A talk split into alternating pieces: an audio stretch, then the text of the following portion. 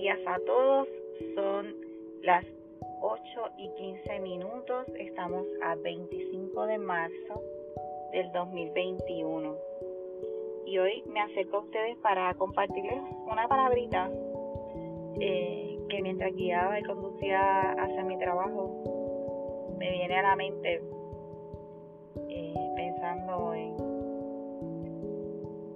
en cómo la gente se describe como como cristianos, pero no actúan como cristianos. Y me vino esta palabra que recitábamos en, en la sociedad de jóvenes de mi iglesia cuando yo tenía 14, 15 años, que se encuentra en Primera de Timoteo 4:12. Y dice así, sé ejemplo de los creyentes en palabras conducta, amor, espíritu, fe y pureza. Esta es una exhortación que el apóstol Pablo le hacía a Timoteo. Yo me imagino que queriéndolo animar a seguir hacia adelante, porque ¿verdad? Este, cuando somos siervos de Dios no es fácil. A veces continuar el camino, seguir el camino que nos fue trazado, que a lo que Dios nos llamó que es servir.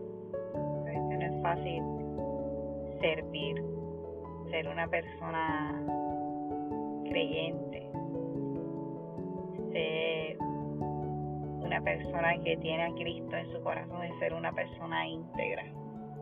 Estamos llamados a pensar hablar y actuar de la misma manera. Tenemos que ser ejemplo en todo momento, en palabras, con lo que sale de nuestra boca, en conducta, cómo nos comportamos, cómo los demás nos ven, en amor, cómo demostramos nuestras emociones hacia los demás, en espíritu, cómo nos relacionamos con ese ser supremo en fe, cómo actuamos cuando viene el tiempo difícil, qué hacemos, qué decimos, cómo nos comportamos en ese momento difícil, en esa adversidad, en ese momento inesperado, en pureza, en ser delante del Señor, que nadie tenga nada que decir, nada malo que decir de ti, que nadie tenga por qué señalarte, que nadie tenga qué malo decir de ti, sino que seas una persona pura, honesta. Así que vamos, vamos a, a pedirle al Señor que nos ayude que nos ayude a ser buenos ejemplos de los creyentes en palabras, en conducta, en amor, en espíritu, en fe y pureza. Que cada día podamos elegir acercarnos más al Señor como sus hijos amados, llenos de su amor, llenos de su espíritu, demostrándole a la gente que tenemos a nuestro alrededor, a, a nuestra familia, a nuestros hermanos, a, nuestros compañeros de trabajo, a las personas que Dios ponga delante de ti, demostrarles en palabra, en conducta, en amor, en espíritu, en esa fe, en esa pureza que hay dentro de ti, demostrarle que tú eres un vivo ejemplo de los creyentes. No es simplemente, creyente no es simplemente ir a la iglesia, vestirme de tal o cual manera.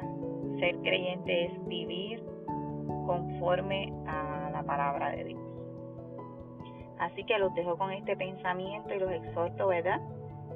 A que sigan adelante, no importa la adversidad, no importa el, el momento difícil que se nos enfrente. Eh, tenemos que ampararnos en la roca, nuestra base es nuestro Señor Jesucristo quien nos fortalece y quien nos ayuda, ¿verdad?, a, a seguir edificando nuestra, nuestras vidas y seguir ayudando a los demás. Así que no se detengan en el camino, caminen aunque sea lento pero sin pausa. Este, no hay que correr, simplemente disfrutarse el camino, ayudar y servir a todos los que en el camino, no importa lo que pase. Y así vas a ver la mano de Dios obrando en, en ti, en tu vida, en lo que tú necesitas, en tus finanzas, en tu trabajo, en tu salud.